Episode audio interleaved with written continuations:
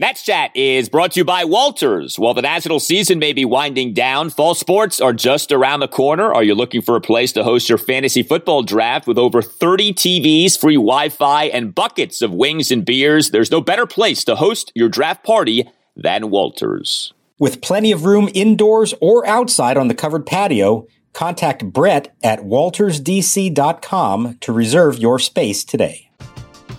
We're driven by the search for better. But when it comes to hiring, the best way to search for a candidate isn't to search at all. Don't search match with Indeed. Indeed is your matching and hiring platform with over 350 million global monthly visitors, according to Indeed data, and a matching engine that helps you find quality candidates fast. Ditch the busy work. Use Indeed for scheduling, screening, and messaging so you can connect with candidates faster. Leveraging over 140 million qualifications and preferences every day, Indeed's matching engine is constantly learning from your preferences, so the more you use Indeed, the better it gets. Join more than 3.5 million businesses worldwide that use Indeed to hire great talent fast. And listeners of this show will get a $75 sponsored job credit to get your jobs more visibility at Indeed.com slash BlueWire. Just go to Indeed.com slash BlueWire right now and support our show by saying that you heard about Indeed on this podcast. That's Indeed.com slash BlueWire. Terms and conditions apply. Need to hire? You need Indeed. The kick in the pinch. VR shoots one toward the gap in left center. This one is way back, and it is off the top of the wall.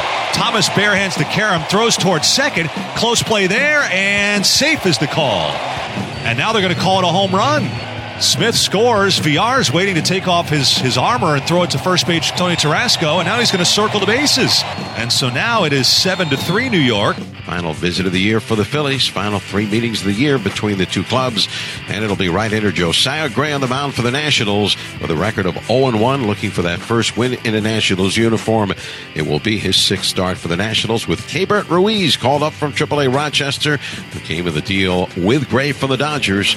And they will be the battery tomorrow night here at Nationals Park he's playing really well down there. Um, we want we want to you know get him here, get him settled, let him get some at bats down in Rochester, and uh, you know Riz and I we sat around and uh, we feel like he's you know he's ready to come up and, and get an opportunity to play up here and, and watch him play. And welcome to Nats Chat for Monday, August 30th, 2021. I'm Al Galdi, host of the Al Galdi podcast, joined by the mastermind of the Nats Chat podcast, Tim Shovers, as Mark Zuckerman is off for this episode, celebrating his son's 10th birthday. We say happy birthday to Brian, and we say happy Keibert Ruiz Day to everyone listening because that day is coming. We'll get to what happened with the Nationals from an on the field standpoint on Sunday coming up in a bit. A 9 4 loss at the New York Mets as the Nets end up dropping two or three in the series. But the headline item from your National Sunday by far is the news, I would say surprising news, that the Nats announced on Sunday morning Keibert Ruiz is coming to town. Santa Claus is coming to town. Santa Ruiz is coming to town. He will be making his Nationals debut Monday night against the Philadelphia Phillies, game one of a three game series at Nationals Park. A game that just happens to have as the Nats starting pitcher Josiah Gray. This is big news. This is exciting news. I've got a lot to say about it, but Tim, what did you make of this news coming out from the Nats on Sunday morning? I was very surprised by it, Al. I thought maybe that he would come up for the Mets series in DC over Labor Day weekend because Cavalli has another start either Thursday or Friday in Rochester. And I thought, okay, maybe they'll let him work with Cavalli one more time and then bring him up for the doubleheader on Saturday they jumped the gun a bit, but it's I, I, really enjoyed the timing of it with Josiah Gray. I think it's a great way to make his debut.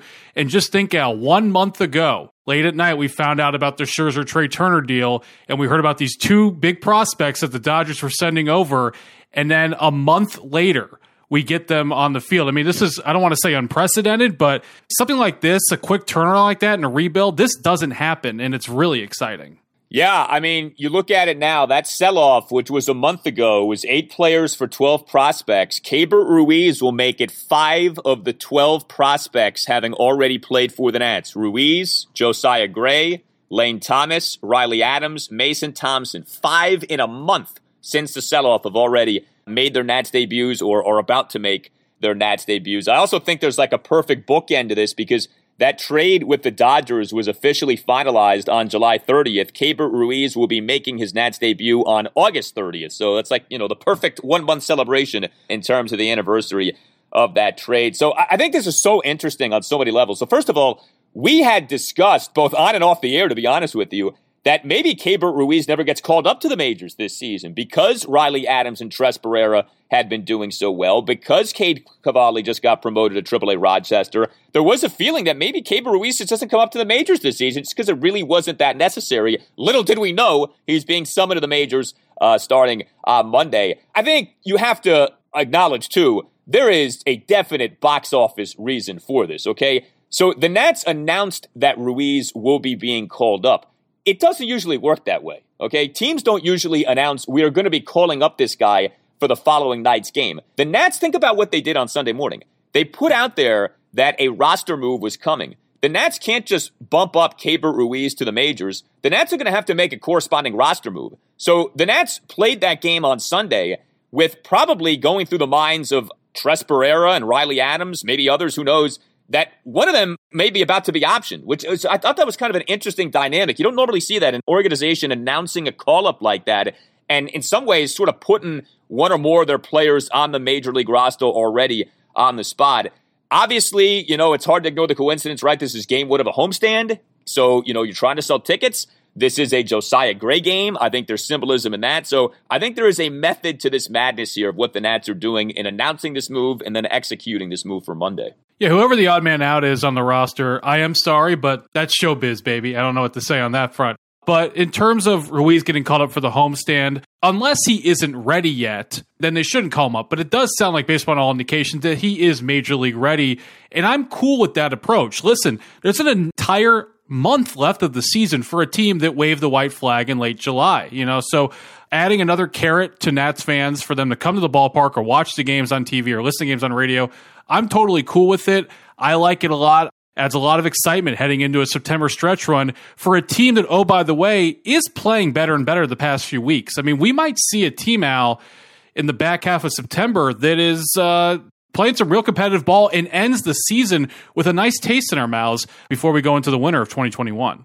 Yeah, I mean, it's interesting since the sell off, the Nationals are losing, okay? They're not winning often, but they're not getting bludgeoned. There's basically only been one blowout loss for the Nats since the sell off. That was that 12 2 loss to the Atlanta Braves at Nationals Park on August 14th. Every other loss since then has been, you know, what you would call like a respectable loss. Now, there have been a bunch of losses, all right? So, like, this is ultimately kind of loser talk, but the truth is, the Nationals got blown out far more often prior to the sell off than the team has since the sell off, which I think is interesting and kind of telling about what the team was prior to trading away all those players. But yeah, I mean, there's a reason that the Nats didn't promote Keibert Ruiz for, say, this three game series at the Mets, right? They waited until the homestand got going, and that's perfectly fine. You're allowed to do stuff like that. I think this is also a message to really everyone in the organization of we don't care about like if we already have guys at your position at the majors. If you are worthy of being called up, you're going to be called up. Keibert Ruiz has been killing it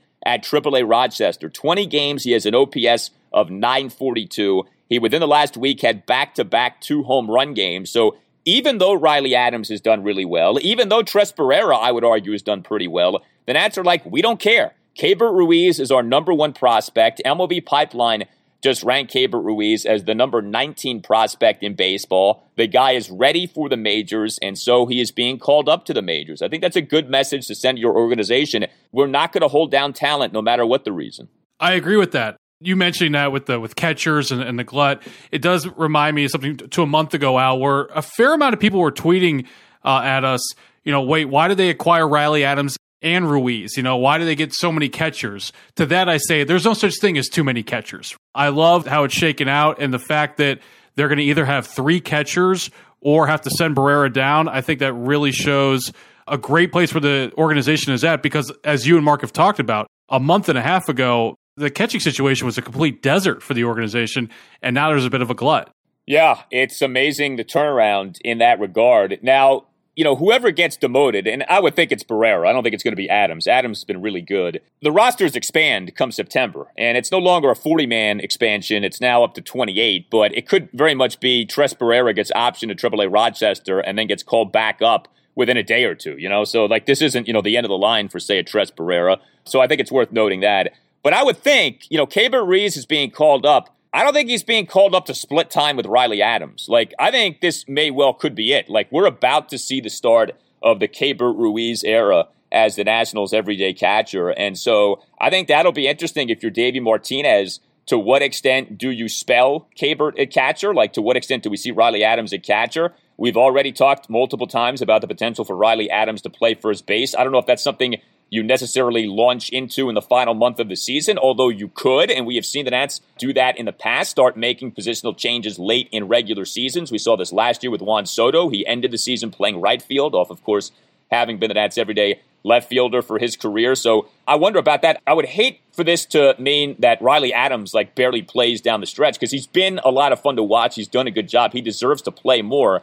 So I just hope they can find some plate appearances for him. But let's make this clear. Keibert Ruiz is the man. He is the number one prospect in the organization. He's ahead of Josiah Gray. He's ahead of Cade Cavalli. Like, this is the guy more than anyone else to be excited about. And he's an everyday player. Like, Gray and Cavalli are exciting, but those are pitchers. They're only impacting your ball club once every five days. Ruiz is a guy potentially every game for the next, you know, 5, 10, 15 years could be a franchise catcher. Could be. You know, let's see. But he's got that kind of potential. Which would you rather have? Would you rather have a franchise catcher or a franchise shortstop? Ah, boy, I'd love to have both. Right. I guess though I would say catcher just because it's rare. Like there are a lot of good shortstops right now. That doesn't mean that's not important, but you can go on and on about all the great shortstops in Major League Baseball right now. There is a real dearth of quality catchers. Like it's JT Realmuto and then who? You know, the list is rather short. You could probably count on one hand the number of like really good catchers, like guys who hit well, guys who defend well. So I, I think the thing that is more of a rarity, I think that's the more valuable commodity. But look, I am not going to uh, ever say no thank you to a franchise shortstop because that's incredibly valuable as well. Yeah, I'm on the same exact page with you. I mean, we could debate the Trea Turner trade till the cows come home, but if they get a franchise catcher out of this, even removing the Josiah Gray factor for a second, that's as good of a win as you can get, and we're going to find that out. And yeah, you mentioned JT Realmuto. I mean, Buster Posey and Yadi Molina are still two of the best catchers. I mean, just because there's so few people that can replace them Look at Salvador Perez in Kansas City. He's still a top five catcher, if not playing the best of his career. So it's kind of uncharted waters for Nats fans to have a franchise catcher. So I think that that possibility that starts on Monday night is very exciting.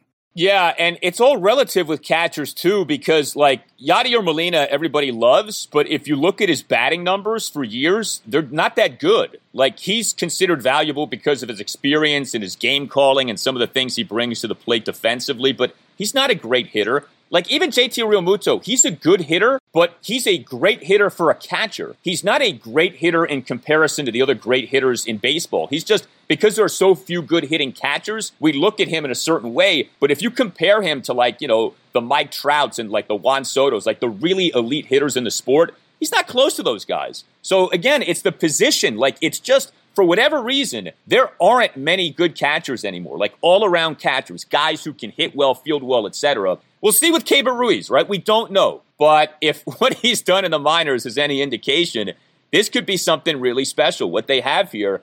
And like we said, a franchise that has not been good over the years at developing catching for whatever reason, now all of a sudden has two guys, maybe three guys who you can feel pretty good about. And we've seen some good stuff from Adams and Barrera, and hopefully we're about to see some good stuff from Keibert Ruiz. I mean, it's amazing to me, Tim, because this season, it's been such a bad season in so many ways. You know, it's been an ugly season. We've had some bizarre things happen.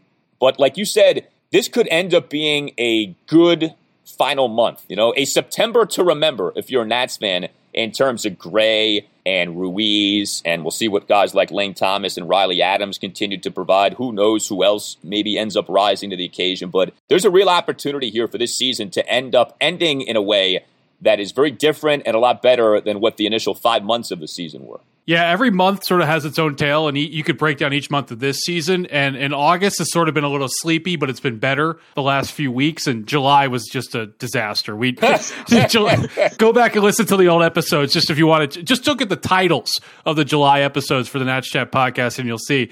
But I'm really excited here because they're going to be playing. You know, Philly and the Mets are still trying. They got three games against the Braves later this month. They play against Cincinnati, who's going to be trying. The last weekend of the season, first off, could be a Zim retirement weekend, could be a welcome back Kyle Schwarber, thank you for June weekend, but also Boston might be playing for a playoff berth. So the Nats are going to be playing some very critical games in terms of Major League Baseball this month, and I'm really happy that Ruiz is going to be along for the ride. Yeah, so exciting news from the Nationals on Sunday. It's funny, you never know, man. It feels like Sunday is the day on which the Nats do a lot of transactional stuff. I don't, I don't know if the uh, data backs that up, but it feels like Sunday is like a popular day to execute roster moves. And on this Sunday, it wasn't so much that the Nats executed a move, it was that the Nats announced a move, and it was a big move, and it's a move that got a lot of attention, and it's a move that's going to generate a lot of excitement. 1 0 from Martez. Swings and it's a fly ball to center field. Myers at the wall, jumping at the wall, and it's gone a hat trick. Keibert Ruiz with his third home run tonight. His fourth extra base hit of the night. The first career three homer game for Keibert Ruiz, and it's 13 to 3.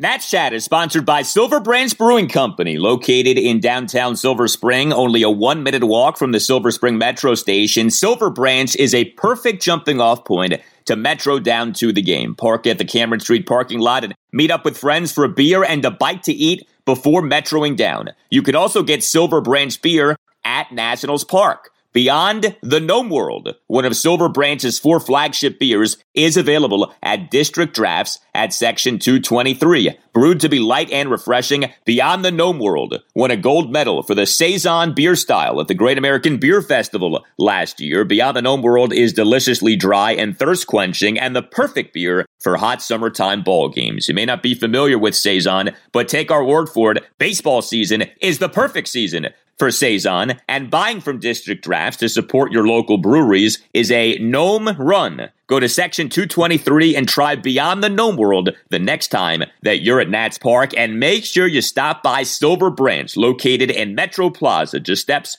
from the Silver Spring Metro. Silver Branch Brewing Company, when you come in, let them know that the Nats Chat podcast sent you.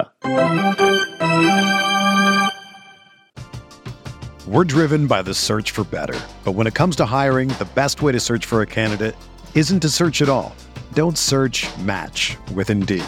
Indeed is your matching and hiring platform with over 350 million global monthly visitors, according to Indeed data, and a matching engine that helps you find quality candidates fast. Ditch the busy work. Use Indeed for scheduling, screening, and messaging so you can connect with candidates faster. Leveraging over 140 million qualifications and preferences every day, Indeed's matching engine is constantly learning from your preferences, so the more you use Indeed, the better it gets. Join more than 3.5 million businesses worldwide that use Indeed to hire great talent fast. And listeners of this show will get a $75 sponsored job credit to get your jobs more visibility at Indeed.com slash BlueWire. Just go to Indeed.com slash BlueWire right now and support our show by saying that you heard about Indeed on this podcast. That's Indeed.com slash BlueWire. Terms and conditions apply. Need to hire? You need Indeed. This episode is brought to you by Shopify. Whether you're selling a little or a lot, Shopify helps you do your thing, however you cha-ching. From the launch your online shop stage, all the way to the we just hit a million orders stage. No matter what stage you're in, Shopify's there to help you grow. Sign up for a $1 per month trial period at shopify.com slash special offer, all lowercase. That's shopify.com slash special offer. The one two to Thomas. Swing and a miss. He struck him out with a 96 mile an hour fastball. And it's a one two three inning. Right under Heath Hembree to close it out. And the Mets win the final two games of the series. The Nationals uh, do lose two or three at the Mets over the weekend. They fall on Sunday in the finale of the series. 9 4 ends up being the final. And a few things jump out from this game. While we are talking, though, positional players, something that continues to go along here is that Victor Robles is no longer the Nationals' everyday starting center fielder. Like, we've gone from Victor having the sniffles and not playing for a few games to then, well, we're going to get more of a look see at Lane Thomas. To now, Tim, I don't know about you. I think we're almost at the point where we say Victor Robles is not the Nats' everyday center fielder anymore. Now, I guess let's see how Davey handles this in this next series against the Phillies. But here we are now. Lane Thomas ended up being the national starting center fielder and number one batter in each of the final two games in this series. Lane Thomas started all three games in the series. He was an Nats starting left fielder and number six batter on Friday night. Victor Robles started one game in the series. That's it. It was that game one win, 2 1 on Friday night. He went 0 for 3 with three strikeouts, had a hit by pitch. We all know the story with Victor this season. He's been terrible as a batter. And it just seems like this could be it. Like for all of the talk that we had about, hey, final two months of the season, just put Victor out there and give him a shot. And I still would advocate for the Nats doing that. That ends up not even lasting a full month into this post sell off era for the Nationals. It seems like Davey Martinez, as he did with Victor earlier this season as a leadoff batter, has already pulled the plug in this uh, latter portion of the season in terms of Victor as the every game center fielder and leadoff batter.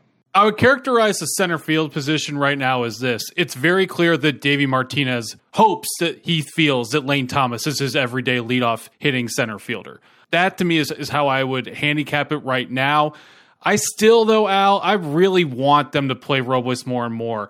I know he's having a terrible year at the plate, but he still has the glove. And if he hits 250 and 260, I don't care how he's doing at the plate. And so, you know, obviously we've enjoyed Lane Thomas getting on base and the, the legend and lore of this Lester trade. But I really hope in this homestand there's more Robles opportunities, as you mentioned, because I wouldn't want to give up on him. And then you're in a position where you got to maybe trade him in the offseason where he's he's a devalued asset right now because of how he did this year. So I really hope that there's a, a reversal of thinking on this. I do too. I've been hoping for it throughout the year. And again, it's not that Victor's been great this season. He hasn't, but you got to figure out what he is. And maybe the Nats feel like they've already figured it out, but I don't know how anyone can have any faith that Victor Robles is going to be in that lineup on anything close to a game in, game out basis down the stretch. I mean, actions speak louder than words in sports. Davey Martinez's actions this season scream that he is not wanting to have Victor Robles as the Nats every game center fielder, at the very least as the every game leadoff batter. I mean, we saw Victor play a lot as the every game center fielder, but remember, he was a leadoff batter. I think it was like eight games into the season, Davey pulled the plug. Mm-hmm. Then it was buried in the number eight spot. Then it was for a while buried in the number nine spot behind the pitcher. Remember that whole deal that we talked about? And, you know, now it's like, well, they got this guy, Lane Thomas, and like we've said, Lane Thomas has done well, although he did not do well on Sunday, 0 for 5 with four strikeouts. Davey does have that penchant for kind of chasing the previous day's box score. So that's why I do kind of wonder if maybe we see Robles back out there as a starting center fielder and number one batter for game one against the Phillies uh, Monday night. But yeah, man, I mean, I don't think you can ignore it at this point. Like, I don't know what they're thinking internally. Like, is Lane Thomas the everyday center fielder or not? But they're not playing Robles on anything close to an everyday basis. Is going on for a week plus now, and uh, that's kind of where we're at. So it's just funny to me because this is this was like the perfect opportunity to say, Victor, put up or shut up. You're out there every game the rest of the season, and they can't even make it through August doing that with Victor. Like that to me tells you, at the very least, how Davey is thinking about Victor. He just doesn't want to put him out there every game. He doesn't trust him. Yeah, I mean, it's just been so clear, as you said, since since April. And uh, I'll do a segue for you here, if you if you will allow me. They're playing Kieboom every day. They're sinking or swimming with Kieboom even though a lot of time they're sinking. So I just wonder why they're not doing the same with Robles because center field is even more important than third base. So I don't understand why they're screwing around with center field, but then they're like, Kieboom, we trust you till October 2nd and we'll figure out from there. That's the part I don't understand. Yeah, I mean, I guess their response would be, well, Carter at least has been halfway decent offensively these last few weeks, which is true. But yeah, like if you're giving him the sink or swim treatment, I don't see why you can't be doing that with Robles. Now, Carter Kieboom did not have a good series over these three games at the Mets. He was the Nats starting third baseman in all three games, but he went 0 for 11 with a walk and five strikeouts you know, it's a bad series. It's a little concerning just because that's the Carter Kieboom we came to know prior to this most recent stint at the major league level. But again, keep him out there. You know, let, let's see if that's just a bad series or if that, you know, portends for more struggles to come. The other guy, though, who is struggling, and, and this is more pronounced, but it doesn't get nearly as much attention, is Luis Garcia. Now, Luis Garcia was a hero in the 2 1 win on Friday night. He had a double in that game. In the top of the ninth, he had the great defensive play. Uh, you could argue plays in the bottom of the ninth inning of that game. But Luis Garcia in the 5 3 loss at the Mets on Saturday night, 0 for 3 with a walk. And Luis in this 9 4 loss on Sunday afternoon, 0 for 4 with a strikeout. Luis Garcia has 128 major league plate appearances for the Nats this season. He's got an OPS of 608. You know, for all the Robles stuff and the stuff regarding other people, Luis Garcia's OPS at the major league level this season is a puny 628. Not good. And, you know, with Luis, I know he was a pretty well regarded prospect, but the point I was trying to make with him, and I think it's important to remember, is he was a pretty well regarded prospect by national standards. He, over the last year or so, he wasn't like some top 100 prospect or anything like that. He's a guy who, in the Nationals organization, was considered someone who could maybe be a piece. But, you know, it's never been with him like this is a guaranteed guy. This is not a Keibert Ruiz situation with Luis Garcia. And so my point is, it was already kind of iffy whether he would be a very good major league batter. He's having struggles so far. Yeah, I am growing concerned as to whether or not he's an everyday major leaguer. I think he is a major league player, but does that mean he's a starter at second base? Uh, a lot more needs to be shown. And, and I'm glad that you reiterated that point that you know, now it seems like forever ago, but earlier this year when the Nats farm system, when he and Kieboom were the top guys before the sell off, and a lot of people, and myself included, were asking to bring Garcia up, bring Garcia up, help the offense. You and Mark would remind, yeah, he's the biggest prospect in the Nats system, but what does that mean at the moment in time? And we're seeing that right now. And I haven't been particularly impressed with his glove, Friday night kind of aside. And I have some concerns at the plate. So I think it's right to sink or swim with him for the final month, Al. But right now, I think second base is still TBA for opening day 2022. Yeah, I mean, and maybe Luis Garcia is a nice backup, or maybe he is the national second baseman for the next 10 years. Like, we don't know. But the early returns offensively are not very good. And you know, it's not just what he's done these last few weeks. It's also, remember, he was called up and sent back down a bunch of times over the last year or so. Like, this was never a thing where they would call him up and say, okay, you're our guy now. This was, okay, we need you for a few games. All right, now go back down. Well, we need you for a few more games. Okay, now go back down. And I thought that was kind of telling of it. You know, they weren't in a rush to have him at the major league level. I mentioned Luis having a 608 OPS on the season. For comparison's sake, Victor Robles has a 607 OPS on the season. So like Garcia has been Robles. Like that's what Luis Garcia has been. Like we said, keep him out there every game. But you know we're tracking these guys as time goes on here, and uh, that's what you're getting here so far from Luis Garcia as an Nats everyday second baseman. Uh, in terms of some other things that stood out from this game on Sunday, so Eric Fedde was the Nationals' starting pitcher, and this was back to being a disappointing Eric Fedde who we saw and We've been through this with Patrick Corbin, where he had the very nice outing two starts ago, and then he gets shellacked in his most recent outing. And we go through this with Eric Fedde. So Eric Fedde was coming off one of his better outings over the last few months. He, in that uh, 5 1 win at the Miami Marlins last Tuesday night, had one run in six into third innings, 10 strikeouts. You loved what you saw. But the question we asked after that game was okay, Fedde was good, but the Marlins are a terrible hitting team. So how much of that was Fedde versus how much of that was the opposition. Well, Eric Fedde in this 9 4 loss at the Mets on Sunday afternoon was back to having issues. Six runs, five earned in five and a third innings. He gave up eight hits, a homer, a triple, and six singles. He did have six strikeouts versus one walk, but he also issued two hit by pitches and a run scoring balk. And Fedde just balked. Oh, no. Lindor caught him. And that's the Nationals defense. You had Kieboom way off the line. And so Lindor takes a big lead off third with no risk of being picked off, and Fedde flinched. He threw 99 pitches over the five and a third innings. He gave up a run in the bottom of the first on a seven pitch walk of Brandon Nimmo, a two out first pitch single by Pete Alonso, a two out pass ball by Tres Barrera, which is not doing him any service there, and then a two out run scoring balk. Fedde allowed two runs in the bottom of the fourth on a leadoff single by Pete Alonso and a one out two run homer by Javier Baez. Fedde allowed a run in the bottom of the fifth on a leadoff first pitch triple by Jonathan Villar, a hit by pitch of Brandon Nimmo, a one out RBI single by Pete Alonso. And then Fedde gets charged with two runs in that Mets three run six, gave up a leadoff single to Kevin Pillar, had him down to the count at 1.12, gave up a one out pinch RBI single to Dominic Smith. So this was not an outing, Tim, in which, you know, Fedde was like, bad initially, but then great or good initially, and then just one bad inning. This was an outing in which he put on a lot of guys on base. gave up a bunch of runs, and this ends up being another one of these lackluster outings. Again, six runs, five earned in just five and a third innings. Al, I would like your opinion on this. I think I might have figured out what Eric Fedde is, or the shortlist options for what Eric Fedde is as a major league pitcher. He is either a fourth starter or a fifth starter. And today we saw fifth starter Fedde. On Tuesday night in Miami, we saw fourth starter Fedde. We know, especially look at like Anibal Sanchez's performance in the second half of 2019, the difference between a fourth starter and a fifth starter could be a huge delta in between those two. I think he is somewhere in between that. And my hope is that for next year, they can count on him as the fourth starter.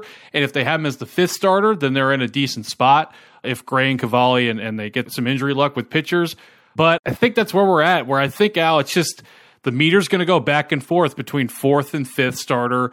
And he's someone you can never count on in the front line of the rotation, but he's better than a Sean Nolin or we love him, a Paolo Espino as your fourth or fifth guy. Would you agree with that take? Uh, I will be honest with you. I'm not even sure you can say that. He's definitely not an ace. Uh, I, think, yeah. I think we learned that long ago you know, earlier this season, he was pitching like, say, a number three starter, but that ship has sailed since then.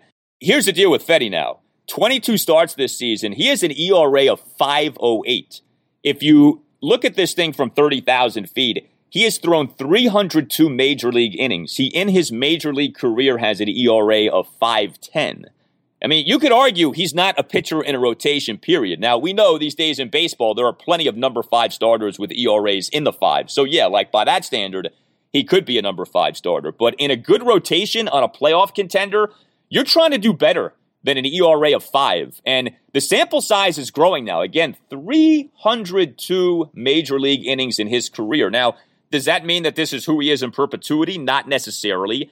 But in a season in which he has thrown more innings than ever before, in a season in which a rotation spot has been his to have for a while now. I know initially this season there was a thing of is he going to stay in the rotation and things like that. But for a while, it's been crystal clear a spot in the rotation is Erick Fedde's to have. And I find this funny, and maybe this is just coincidence, or maybe this is like psychological, but it's interesting to me when a spot in the rotation was not his to have, he was pitching really well. Now that a rotation spot is his to have, he's struggling. He's been struggling for a while now. Basically, since he came off the 10 day injured list, which he was on with the left oblique thing, he's been a bad pitcher. His ERA since then is over six. Like his season has really fallen off, and it's disappointing to me. It's really disappointing. Like nothing's more disappointing than Patrick Corbin this season, but especially now that it's like, okay, the thing that you could argue like Erick Fedde has always needed a spot in the rotation. Like no more of this stuff. Are you're a reliever or you're you a starter? Like it's right there for you, pal. The red carpet is there. All you got to do is walk down the aisle and you're a full fledged certified member of the Nats rotation. And he's not doing it. So, like when it comes to next season, it may well be that he's a part of the rotation just because the Nats don't have many other options. But when I look at this guy, like if just being objective, I see an ERA over five. I see wild inconsistency. I see someone who, yes, at times can be a strikeout pitcher, but other times isn't. And he's just not very reliable. I have no pushback to anything you said, except I do want to circle on the part you talk about swing and miss stuff. He did reach a 100K plateau for the season today, right after he pitched 105 innings. I do find that a slightly significant stat, the fact that he can strike guys out. And it's kind of come in bunches, right? There's been games he struck out 10 or 7, and there's been other games where he's just gotten lit up and he only struck out two.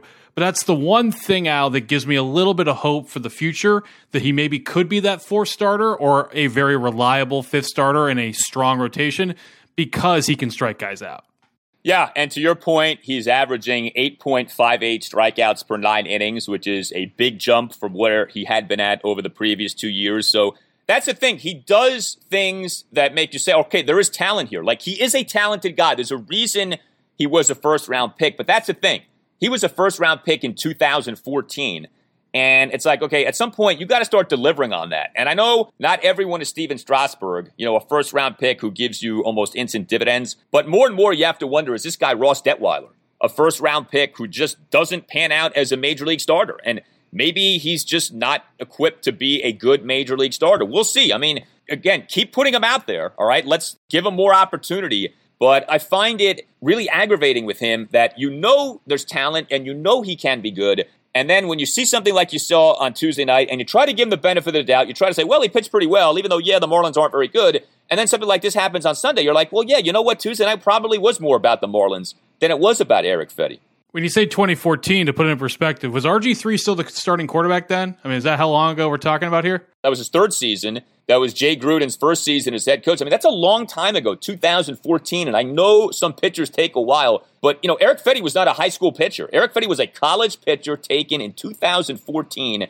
It's 2021. At some point, you got to step forward. Okay, at some point, like Nobody wants to hear any more about you've been a starter and a reliever and you've dealt with this, you've dealt with that. Like at some point, man, just get outs. Just be a reliable member of your team's rotation. And it's not happening this season. And I hope it does. I'm rooting for the guy, but it just isn't happening. And Sunday was a reminder of that. A few other things. So the Nats bullpen, Tim, there are some games in which the bullpen is good, like we saw that on Friday night, but the bullpen was a big problem in the 5 3 loss on Saturday night, and the bullpen was again a problem in this game on Sunday afternoon. Three Nats relievers combined to allow three runs in two and two thirds innings. Kyle McGowan comes into the game, runner on first, one out. Nats down 5 3, bottom of the six. On the first pitch he throws, he gives up a first pitch two run homer to Jonathan Villar for a 7 3 Mets lead. Mason Thompson did a similar thing on Saturday night. Comes into the game, first pitch he throws, gives up a pinch one out three run homer to Michael Conforto for a 5 3 Mets lead. On Sunday, the Nats were already down 5 3. McGowan comes into the game. First pitch he throws, Villar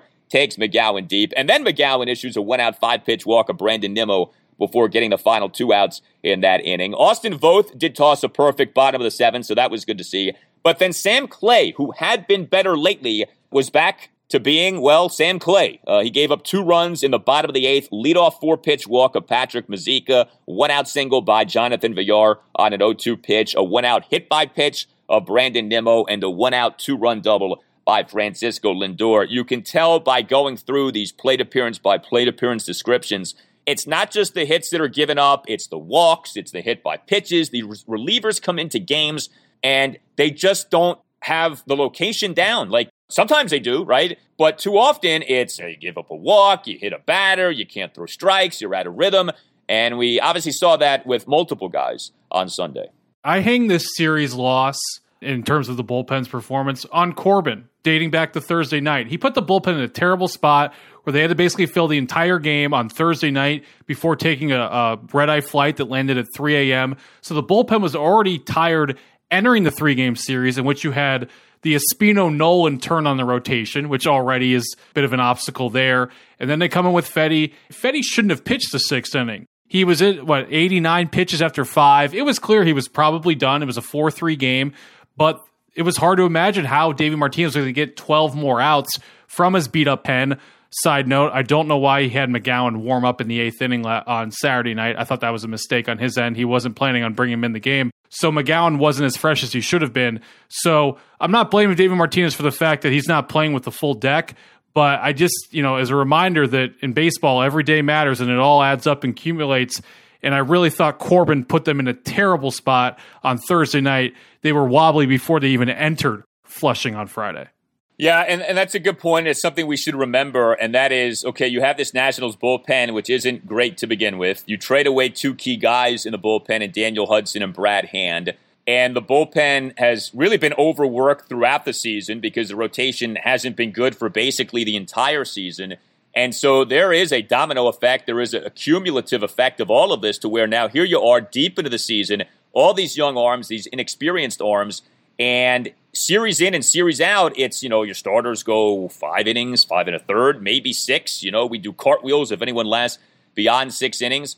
What we'll never know is would any of these guys been appreciably better this season if the Nats' rotation had been better, if these pitchers had gone deeper into games. And I don't think it's that far of a stretch to say, yeah, probably. You know, that a lot has been asked of a bullpen that isn't up to the task but you have to say, well, why was so much being asked of this bullpen? The you know this is supposed to be a rotation leading team, right? That like the the success of the Nats is predicated on the rotation, and as we know, that's been one of the big storylines this season. Just this complete collapse of the Nationals' rotation. By the way, this series did have a chance to be that rarity that is a national series in which the starting pitcher in each game does well, or at least reasonably well. We saw Paolo Espino do well game one, Sean Nolin do well game two. I mean, it's all relative. I'll grant you that. But you had a shot for that on Sunday in game three. And uh, unfortunately, you don't get that. A few other items from this game, from this series. So Josh Bell uh, does have a good series and does have a really good game on Sunday afternoon. Do want to give him credit for that. So Bell is in that starting first baseman and cleanup batter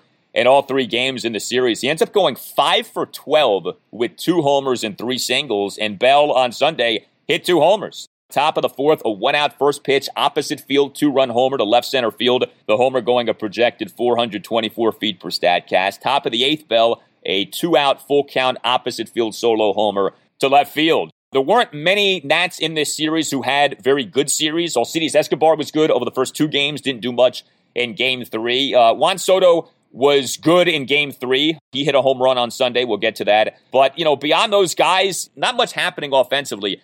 Was good to see Josh Bell, and, you know, we'll see where he's at beyond this season. The Nats have him under contract for one more year. I think next year will be interesting to see what kind of a year you get from Josh Bell. But I think, like, if you're making a list now of the positives of this Nats season, we all know it didn't get off to a good start, but I do think it's fair to say that Josh Bell has been an overall positive for the Nats this year. Okay, I'm glad you brought up Bell. I have a question for you that I was thinking about the other day. Because Bell is under contract for one more year, and he's a guy who has 23 homers. He can hit 30 homers. I know we've beaten up on Bell a lot this year, but he's a 30 homer guy. What could they get in the offseason? What's the trade market for a Josh Bell? For a team that is set on pitching or feels they're set on pitching, but feels that they're a bat short from contending. What could Mike Rizzo get for him? I don't think it's that much. And the reason I say that is twofold. A, the Nats didn't give up that much to get him.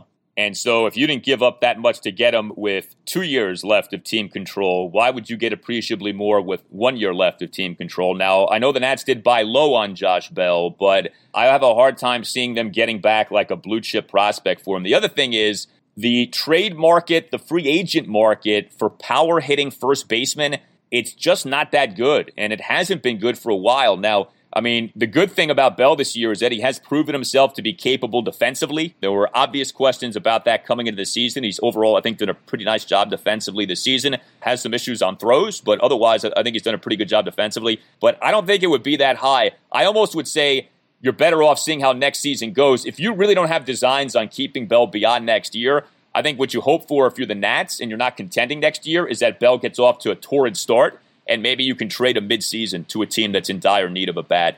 But guys like Bell, they're not as valued as they used to be in baseball. 10 years ago, Josh Bell, I think, would have gotten you a starting pitcher, but, but that's just not the case anymore. Because I'm thinking, just keep him for a second. I don't think Kieboom's an everyday third baseman. I've made my decision. I'll let the Nats do another 30 games. We've talked about Riley Adams and the glut catcher. Like you have two guys right there who might be worth playing first base next year. And I just wonder if Bell is a little bit extraneous at first base for 2022. He might be. Again, a lot of it's going to depend on what the Nats are trying to do in 2022 because I'm one of these people who thinks the Nats could be trying to win in 2022. I don't Same. think it's a fait accompli that the Nats are just going to tap out on 2022.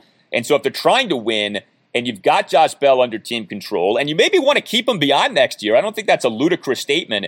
Then, you know, I would say go ahead and bring him back. He can be your normal first baseman with maybe like Riley Adams spelling him at times next year and uh, go forward that way. But yeah, I just I don't think a guy like that has a lot of a lot of value on on the trade market these days. Teams have smartened up. Like if you're kind of a one dimensional player, which Josh Bell kind of is, you know, not totally, but kind of is, you're not going to bring back too much for your team. Mention Juan Soto. He did homer on Sunday. We should note that because this is not a guy who gets many pitches to hit these days. And so when he takes advantage of those pitches, we want to give the guy credit for that. Uh, but seeing Soto, first of all, work two more walks, hit the home run, top of the six, a leadoff opposite field homer to left center field, despite having been down to the count at 1.02. The homer going a projected 401 feet for StatCast. Always nice to see that. And, you know, I thought it was interesting, Tim, because the whole concept of lineup protection, I, I, think, can be kind of dubious, and people lean on it, I think, way too often. But that doesn't mean that it never exists. And here you had Soto homering not long after Josh Bell homered. And I do think there's something to the idea of because Bell homered earlier in the game, that perhaps made it more likely for Soto to get a pitch or two to hit in that plate appearance. And sure enough, he delivered in that plate appearance with a home run. So for those who are saying, well, does protection really exist? Not always, but that doesn't mean that it never exists. And I thought that was actually an example of perhaps like protection being manifested and how because Bell homered earlier in the game, that maybe led to Soto homering later in the game. Yeah, I think protection is really important, and maybe not in innings one and three, but I think so late. Just like a quarterback, you need proper protection. I think for a star hitter, you always need proper protection. I think it's you have to handcuff him, and Bill has been that good protection. I think it's a really good point that you bring up, and you really focus in on it. Is that why he had a home run today? I'm not sure, but the Mets did feel that they could pitch to Soto or had to pitch to Soto, and that for very briefly changed the game a little bit. Hey, Nats fans, this is Eric Bramer, play by play broadcaster for the Fredericksburg Nationals. Time is running out to see the Fred Nats in their inaugural 2021 season at beautiful new Fred Nats Ballpark. With promotions every night of the week and a talented roster that includes Jackson Rutledge, Jeremy De La Rosa, Brandon Boissiere, Yordy Barley, and many more, the time's never been better to see tomorrow's Washington National stars today. Visit frednats.com for ticket information and follow us on social media at FXBGNats for the latest updates. All right, you can always email us at the Nats Chat Podcast, natschatpodcast at gmail.com. Robert Krakauer emailed us. He writes the following regarding the designated hitter and the potential, of course, for a universal DH next season. We'll see if that ends up happening. Writes Robert, baseball should simply have an eight man batting order. At least in that case, the number of halfway, parentheses, or fake, as I see them, baseball players will be minimized I do not want to hear the argument that lineups need to have nine hitters as if all of a sudden the purity of the game is at stake. That ship is long gone, and if anyone gets to wield that argument, it is to those of us on the anti DH side. So he's not a fan of having the DH, but he's open to the notion of pitchers not hitting. I've thought about that. What do you think about that? The idea of just going to an eight man batting order, no more pitchers hitting, but no more DHs either. Everyone in a, in a lineup has to also be playing the field. Would Commissioner Shovers be in favor of that? I'm really embarrassed. I've never thought of this before this email question. I really, I'm really glad you, you're airing this because it, it perked my ears up when I saw it. So, just a real quick background on me. I'm anti DH, but I admit the ship has sailed. And at this point, just make it universal DH. Very, very selfishly, I covered a World Series in 2019 with the old rules. I got to see Gerrit Cole hit. I'm good. Back to this question, though. I kind of like it. I never really liked the David Ortiz experience or the Diego Martinez experience where guys could just, or Harold Baines, where guys could just sit on the bench for a decade plus and never play the field. I've never been in favor of that. So this might be the perfect happy medium, Al. I think this emailer is on to something, and Commissioner Shovers hasn't made his official ruling yet, but uh, I'm going to chew on this more and more, and I might arrive at this uh, decision when I move into my new office on Park Avenue. I don't think it's a bad idea. It's an idea, though, that will never ever, ever happen because the Players Association would pitch a fit over this. And because of all of the acrimony right now between MLB and the MLBPA, I don't think you're going to see MLB put forth a proposal as radical as that one of let's eliminate the DH and eliminate a bunch of jobs and uh, you know cost players a bunch of money like that. So it'll never happen. But in theory, it's not a bad idea. There's no law that says you have to have nine men batting in a lineup. Like eight might make more sense and it would allow for the best hitters in the game to bat more often, which is a good thing. And yeah, the DH role, and we talked about this in a recent installment of the podcast, it's changed. You know, the, the days of the David Ortizes and the Harold Baineses, those days really don't exist anymore. The DH now is used as a ninth spot in an order for a guy who isn't a great fielder, but a lot of American League teams rotate that DH spot. A lot of American League teams don't like to be locked into the DH spot to where you have to have this guy as your DH every game. It's like you use it as an extra spot, and uh, so it's it's it's changed in that way. But yeah, the DH means jobs. The DH means more money, and uh, the Players Association would go nuts if uh, the owners try to make that happen. The Players Association goes nuts if like the cereals available to players in the uh, in the clubhouse changes. Okay, so you try to take away the DH, forget about it. It'll be like a full scale riot. Uh, from the MLBPA. Anyway, uh, you tell us what you think. We're always up for some good baseball discussion. The more radical the theory, the more radical the concept, the better. We like to be outside the box thinkers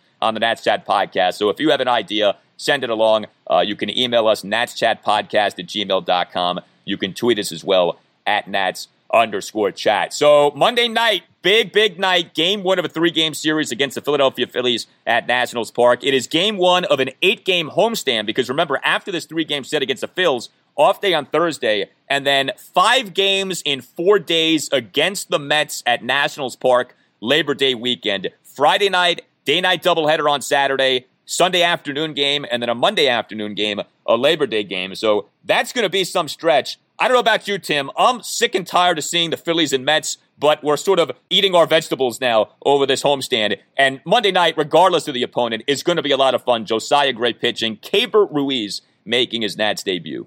I have one quick thing on the Mets, and I'm so sick of the Mets and Phillies. Just think about this. At the end of July, the Mets were in first place, and the Nats had waved the white flag on the season. And I know that in August, the Mets have won five of six, but many of the games have been competitive, if not the fact that just the Nats don't have enough bullpen arms to get enough outs to secure these wins. We saw Sean Nolin pitch well. We saw Paul Espino pitch well. I, am just going to say this, Al. I think the gap between the Nats and Mets in late August isn't that much. I mean, just think about how much, how closer together these two teams are than they were just a month ago when one was a first place team and one kicked the tires on the season. I think it shows you how much growth there's been in the last few weeks for this organization. I would also say this, and I think this might be an interesting question to get some answers to. Next three years, who has a brighter future, the Nats or the Mets? I think you could actually argue the Nats, and that seems ridiculous given where we were a month ago. I don't think that's so ridiculous to say now. Now, it's not a slam dunk either way, but there are issues here with the Mets, and they are far from some lock to be great in future seasons. They've got an owner with, you know, limitless pockets. We understand that. And there's some real talent on the Mets. We understand that as well. But there are some real questions on the Mets, too.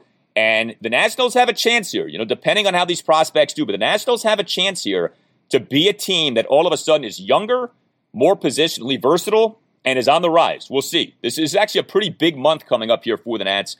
And uh, I think it's going to be a big offseason, too. We'll see. But keep the feedback coming. You tell us what you think. You can always get yourself a Nats Chat Podcast t shirt by going to Nats Chat Podcast site. A reminder if you don't already subscribe to the podcast, please consider doing so. Subscribing costs you nothing. And if you haven't yet given the podcast a five star rating and written like a one or two sentence review saying how much you like the pod, please consider doing that. Those things cost you nothing, don't take long, and uh, help out the podcast a lot. All Nationals radio highlights on Nats Chat are courtesy of 1067 The Fan. For Tim Shovers, I'm Al Galdi. We'll talk to you next time on the Nats Chat podcast, and we leave you now with a World Series memory via voice memo. This one coming to us from Jeff Marshall in Rocky Mount, North Carolina.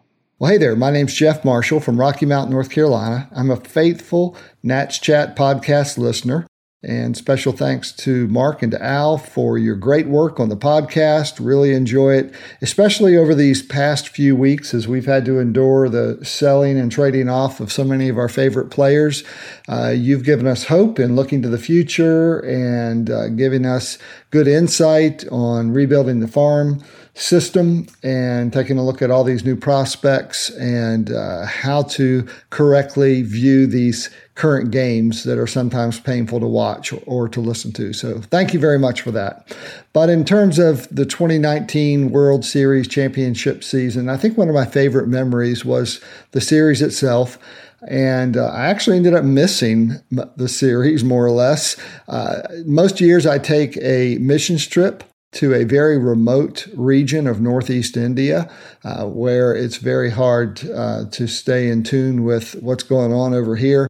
And back when we made our plans, we booked our travel maybe six or eight months in advance and had no idea, of course, that the Nationals would be in the World Series that year.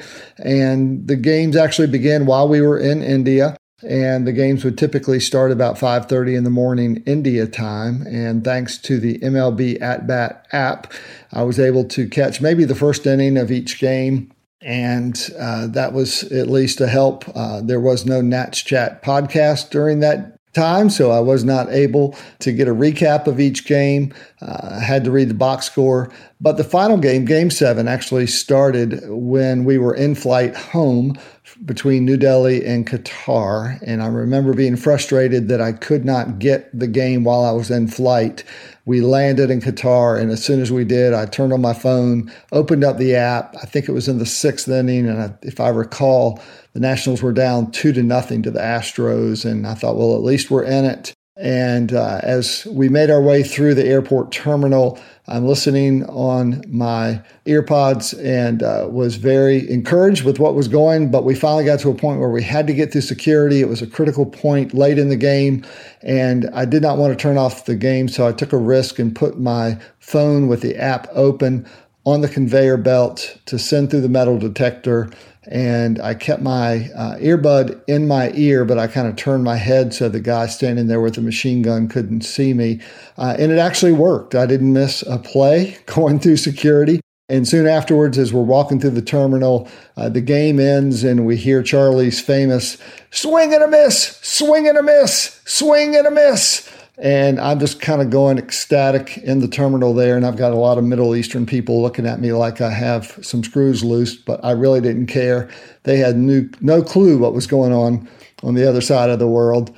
And uh, I'll shortly after that, of course, Char- Charlie gives his famous remember where you are so you can remember where you were. And I certainly always will remember where I was when the Nationals won the World Series. Thanks so much, guys. As Hudson tries to close it out, it'll be another 3 2 pitch to Michael Brantley. Hudson sets. The kick in, here it comes. Swing and a miss! Swing and a miss! Swing and a miss! And a World Series Game 7 winning Curly W is in the books. The celebration is on. The Washington Nationals are the world champions. Remember where you are. So you remember where you are right now at 11:50 Eastern Time. Remember where you are on October 30th, 2019 when the Washington Nationals finished the fight